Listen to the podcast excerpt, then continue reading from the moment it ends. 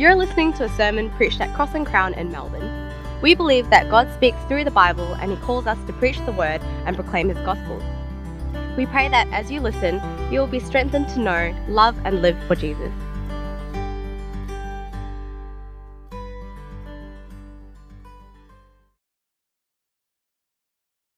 Gracious God, we praise you that there is more mercy in Christ than sin in us. That our sins may be many, but your mercy is more. Praise the Lord. Amen. Well, friends, I wonder if you've heard of the term the Great Reset. The Great Reset. So in May of this year, the World Economic Forum suggested that the COVID-19 pandemic actually presents the world with a unique opportunity. An opportunity to reset the global economy to be more environmentally sustainable. So in this great reset, this is what we'd do. We'd, we'd put a universal price on carbon. We'd invest in innovation and technology. We'd subsidize the renewable sector and we'd defund carbon intensive industries.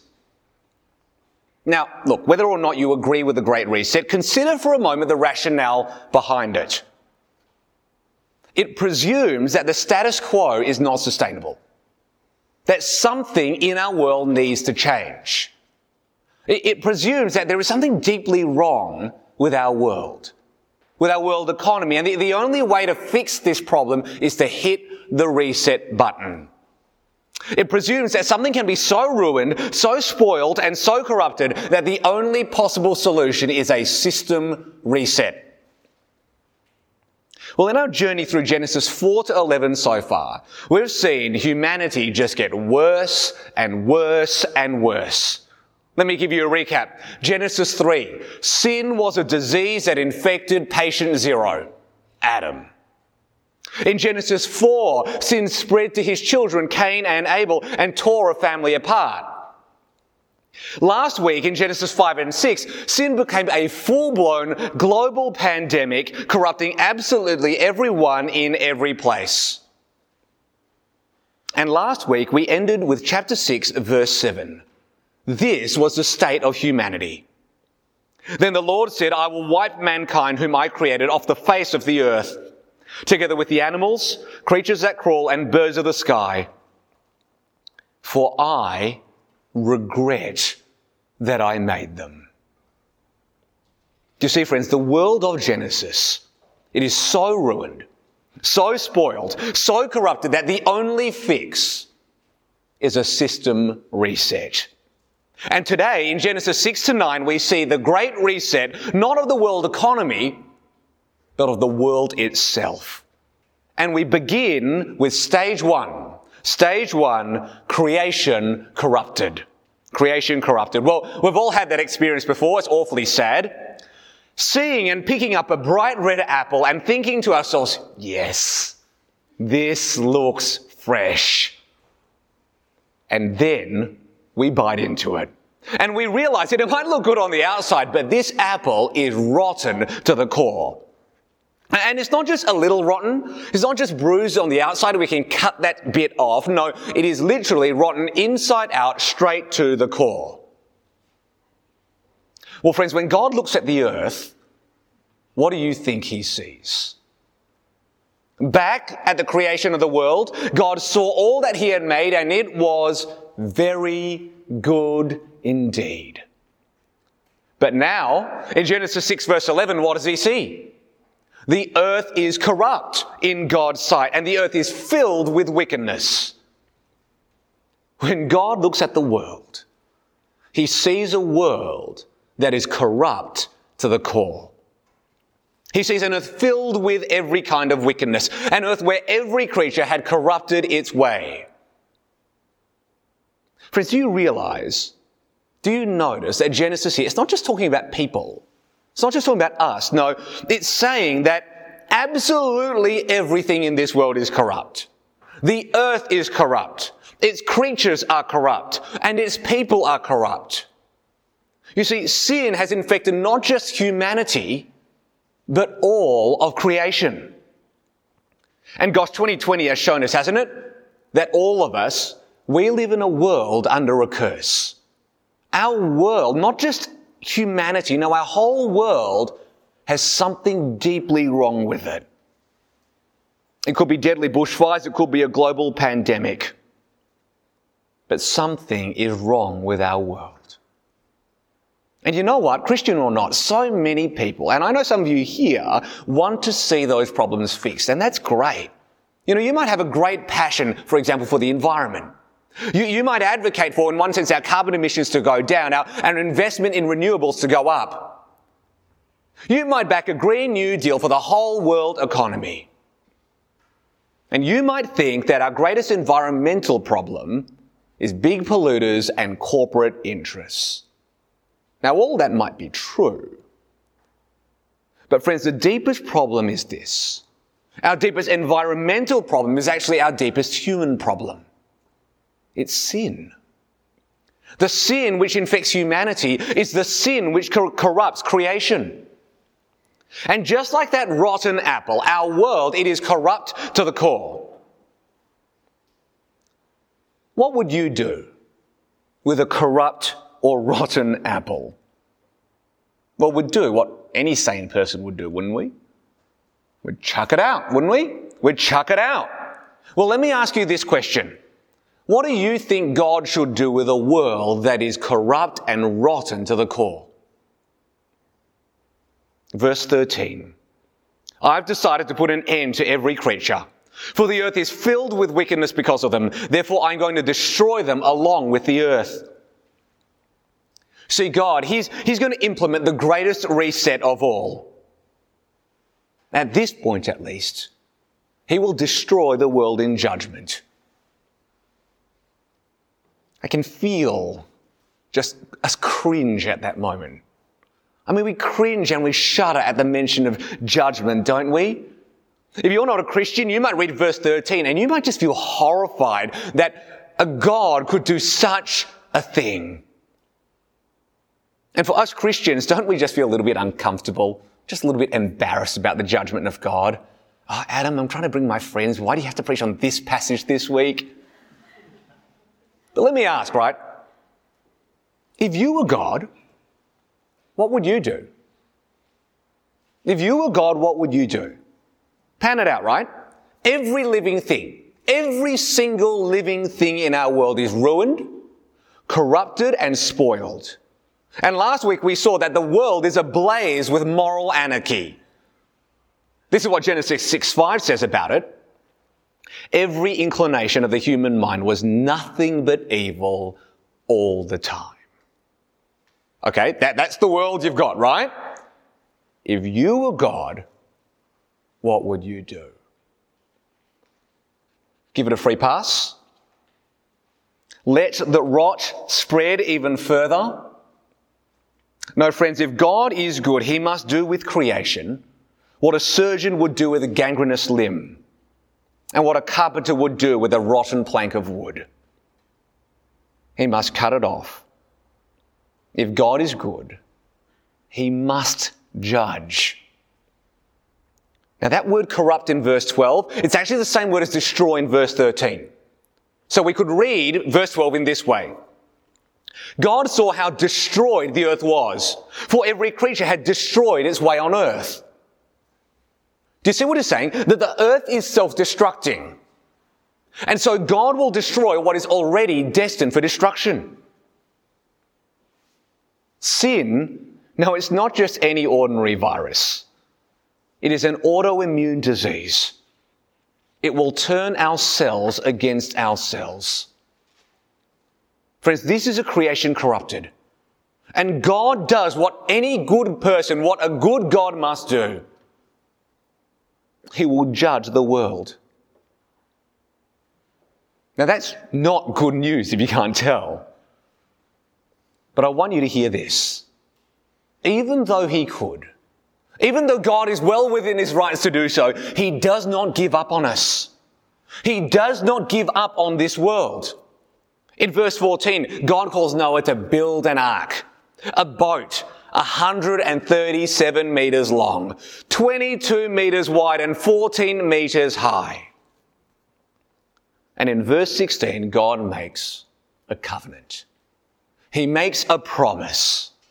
He promises to save Noah's family and two, of every living creature to enter the safety of this ark. Three times in chapter 6 verses 19 and 20 and chapter 7 verse 3, God headlines the purpose of this ark. To keep them alive. Do you see, friends, in a flood of death, God preserves life. In wrath, God remembers mercy. And it's pure mercy. Because absolutely everything, including Noah, his family, and every creature on this ark, no, it's corrupt, just like the rest of the world. Just think about it. A creation corrupted. A God within his rights to destroy it. And yet God does not give up on us. Stage one, creation corrupted. Stage two, creation undone, creation undone. Well, unfortunately, I know we have quite a few law students in our church, and so here's a test if you remember it from first year. When I was back in law school, I learned this Latin term in contract law. It's, and this is the term, see if some of you remember it. It's called ab initio. Ab initio. Marcus, do you know what it means? That's not a rhetorical question. What does it mean? As if it had never happened before, from the beginning. Because apparently, if you say anything in Latin, you sound smart, um, slightly arrogant like a lawyer, right? Um, if a contract is to be voided ab initio, what you do is you treat all parties as if they were right from the beginning. As if the contract was never entered into in the first place. See, it's effectively undoing the contract.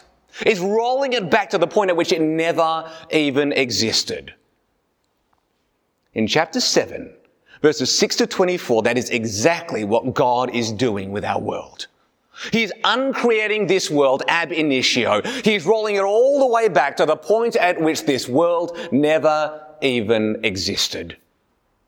Just notice, right? Chapter 7 verse 6. The floods come and waters cover the earth. Just as the waters did before the world began. In verse 11, the barrier that God created on day two, separating water from water, is lifted, and the floodgates of heaven are opened wide. In verses 17 to 20, the separation between land and sea that God created on day three, that's wiped out. And the waters surge over the mountains of the earth. And in verses 21 to 24, the creatures whom God filled this earth with on days four to six, they're totally wiped out. Friends, can you see what God is doing here? He is judging this world by undoing creation. This is the great reset, not just of humanity, but of the whole world. To just notice for a moment how extensive this destruction is in verses 21 to 23. James brought out the emphasis perfectly. Every creature perished. Those that crawl on the earth, birds, livestock, wildlife, and those that swarm on the earth, as well as all mankind. Everything with the breath of the Spirit of life in its nostrils, everything on dry land died. He wiped out every living thing that was on the face of the earth, from mankind to livestock, to creatures that crawl, to the birds of the sky, and they were wiped off the earth. Do you see, friends? Nothing is spared. Nothing is spared because everything is corrupt. It's bleak, isn't it? But you've got to love verse 23. You've got to love verse 23. Only Noah was left and those that were with him in the ark. Gosh, just think about it for a moment, right? That's where you want to be. In a flood of death, there is an ark of life. There is a place of safety. There is a vessel of hope. You see, as God uncreates this world in a flood of death, He preserves our world in an ark of life. And He doesn't just preserve humanity. In verses 13 to 16, He preserves all the wildlife according to their kinds, all the livestock according to their kinds all, all creatures that crawl on the earth according to their kinds, every flying creature, all the birds and every winged creature according to their kinds. You see, this ark, it doesn't just have Noah. It's a microcosm of the whole world. It's everything God created, protected and preserved in this one vessel of life. Just think about what, what would you do? Where would you want to be if you lived in the time of Genesis? Man, I don't know about you, but I want to be on that ark. I want to be shut into that ark. I want to be hidden in that ark. I want to be protected by that ark. Because in a sea of death, there is a vessel of life. Friends, in the end, for every one of us sitting here today, there are only two places, one of two places that we can be. We will either be in a sea of death or we will be on a vessel of life. All of us will either live under God's judgment or we will live protected by God's mercy. Our whole lives center around this question Where are you? Are you in the flood of death or are you in the ark of life? Friends, one day, Jesus will return to judge the living and the dead. And no one will be spared because everyone, our whole world, is corrupt. Other than those who are hidden by Jesus. But you see, friends, Jesus is that greater ark, isn't he? He is that better vessel. He is the one true place of safety. If you want to be spared, if you want to escape God's judgment, if you want to receive God's mercy, then here's what you got to do. You need to cling to Jesus. You need to hold on to Him for dear life. And if you do, He will save you through the flood. He will save you through the waters of judgment. Stage two, creation undone. Stage three, creation restored. Just imagine for a moment being Noah. Just imagine being Noah, right? 150 days adrift at sea while the world around you is wiped out by a flood. Now, when you think about it, us, we've just, in Melbourne, we love our city. We've just endured 112 days of lockdown while the world around us was hit by deadly virus. And you might go, well, it's nothing that Noah went through. I survived coronavirus. Let's face it, right? Our lockdown, it can't compare to what Noah and his family experienced in Genesis 8. Remember, they didn't have Instagram. So imagine what you've got to be feeling at day 100, day 100, right? As you look out and see nothing but quite literally a sea of destruction. As you hear no one else, as you see nothing else for 150 days. Let me ask, if you were in that situation, at what point, right? At what point do you wonder, God, have you forgotten me? God, do you remember me? I'd probably last maybe three days, you know? The turning point comes in chapter 8, verse 1, with two simple words. God remembered. God remembered. How wonderful is that? God remembered his promise. God remembered his covenant back in chapter 6 that in this ark he would preserve and save the world.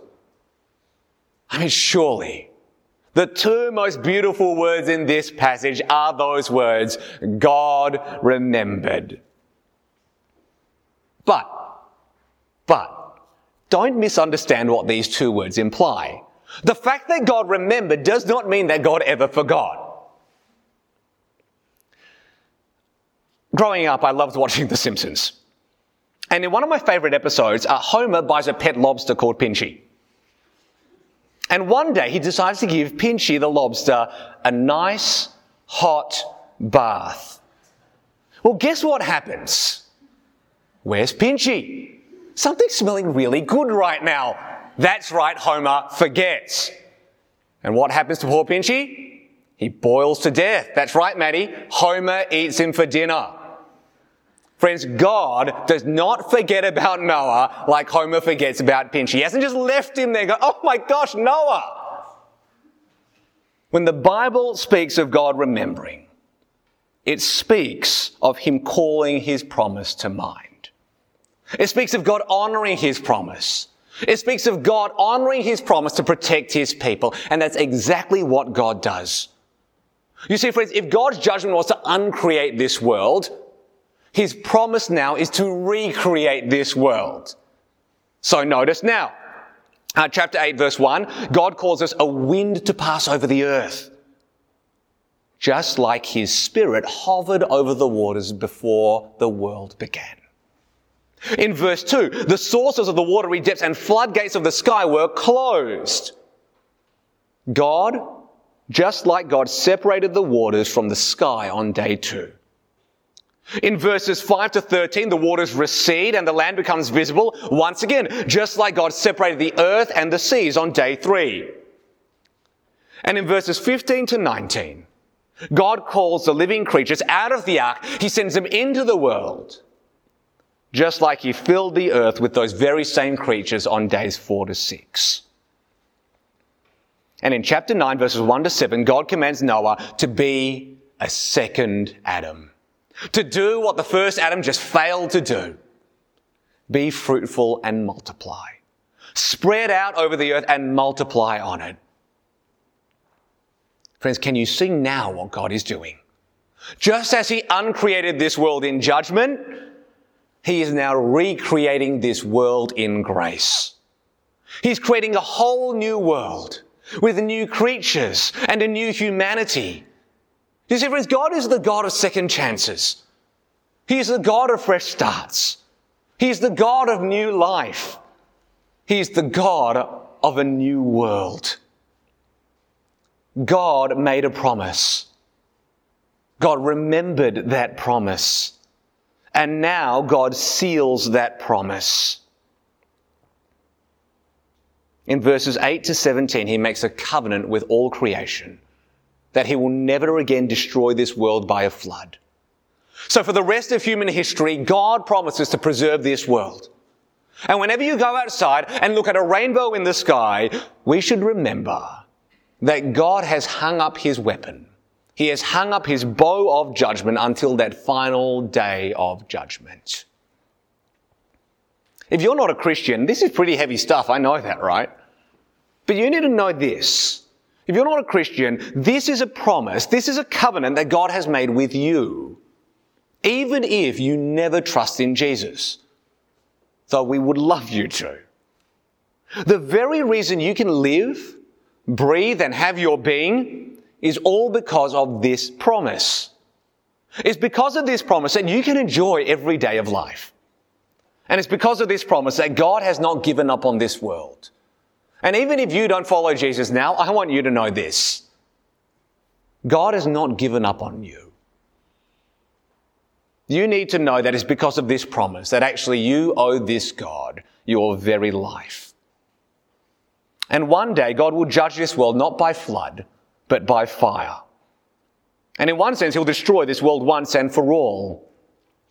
And on that day, only those who are hidden in the ark those who are found in Jesus will be safe. Only those who cling to Jesus will be saved through the waters. If you're not a Christian, please heed this warning. Please turn to Jesus. Please find safety in Him. Fellow Christians, we have so many reasons to be thankful, don't we? Not only has God saved us from his judgment, no, he's promised to give us a whole new world to enjoy for eternity. You know, sometimes we risk reducing the gospel down to a mere question of personal salvation. That the gospel is about nothing more than just how I get into heaven. But when we do that, this is what we're doing. We're unintentionally implying that God doesn't care about our world. That God is unconcerned with our earth or our environment. Now, don't get me wrong. Our salvation, it sits at the heart of the gospel. But the scope of the gospel is far wider than that. God's purposes are cosmic in their scale. They are universal in their reach. God will redeem not just our bodies and our souls. He will redeem our whole world. You see, God is not just king over a people, he is king over the earth. I want you to just picture it with me for a moment. I don't know if you're a visual learner, but if not, learn, right? This is the moment to just imagine something. Imagine we live in a world that is perfect in every way. The rivers run clear as crystal. The air is crisp and fresh. The sun warms but does not burn. The wind cools but does not freeze. The lion will lie down with the lamb. An infant will play beside the cobra's pit without fear of danger. And you and I will enjoy a perfect relationship with our perfect God. And we will live with Him on a new earth and a perfect world. Man, I can't wait for that day. I can't wait to be there. I want you to be there. A number of years ago, my friend said to me, Adam, I long for eternity. I hope to see you there. I hope to sit with you drinking a perfected latte by the, you know, by the side of a clean Yarra. And we just go, no, a clean Yarra is just not possible. That is not humanly possible. God will do what man cannot.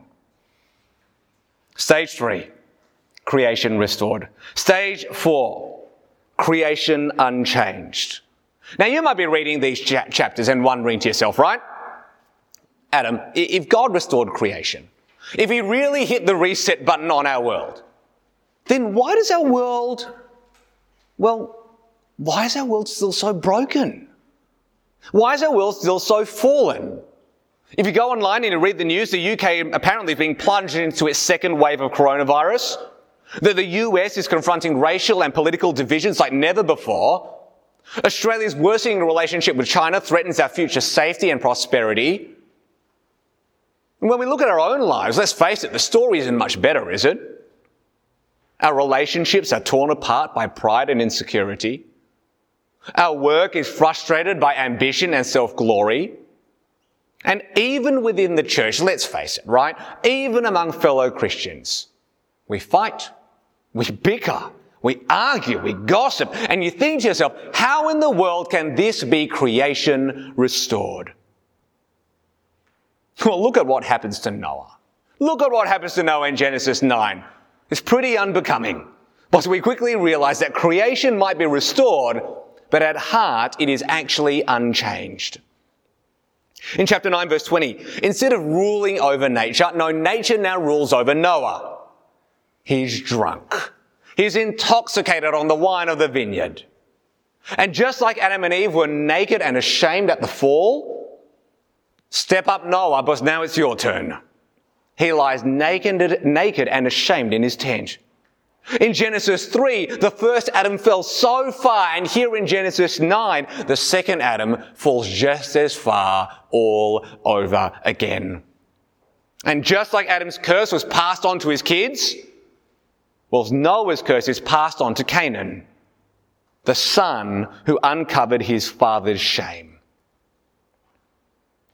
What went wrong? What went so wrong that even after the Great Reset, the problems of our world still persist? Well, friends, the answer is hidden back in chapter 8, verse 21. I wonder if you saw it. God says, the inclination of the human heart is evil from youth onward. Friends, the flood may have reset our world, but it did not reset our hearts. You and I, we have a problem that no flood can wash away. Still, the heart of our problem is a problem of our hearts. What do you want to do in life? What cause you want to commit yourself to? We could reset the world economy. We could reset our political structures. Gosh, we could even reset and control how humans behave. But I'll tell you, the one thing that you and I and none of us can ever reset is this. We cannot reset the human heart. What's wrong with our world today? Why is there such great brokenness, hurt, and imperfection in every corner of our earth? Because the inclination of the human heart is nothing but evil all the time. And if we want to fix our world, changing economic structures, social programs, and even human behavior is nothing more than tinkering around the edges. No, the true cause worth committing your life to is this. Is there one who can reset our hearts? Friends, we need a deeper cleansing. We need a greater reset. And that's precisely what we celebrate at Christmas, actually. When God sends His Son to reset this world by resetting our hearts once and for all. God sends Jesus to die for a fallen humanity, not just to save our souls, but to change our hearts and to redeem our world. How will God recreate our corrupted world? He will redeem our sinful hearts. Friends, let me ask do you ever feel that God has forgotten you? Do you ever feel like Noah, stranded at sea for 150 days, wondering if God even remembers your name? You might look at our world. You might look at the church you might even look at your life and wonder where is God? Has He forgotten me? Has He forgotten His promise to preserve this world? Has He forgotten His promise to protect His people? Has God forgotten me? And the message of Genesis 6 to 9 is simply this God has not forgotten. God remembers. And one day, He will reset this world and He will redeem this world and His people once and for all. I can't wait for that day. Let's pray.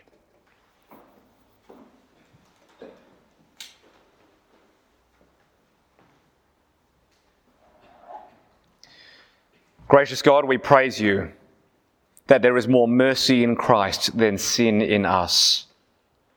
That our sins may be many, but your mercy is more. Praise the Lord. Amen.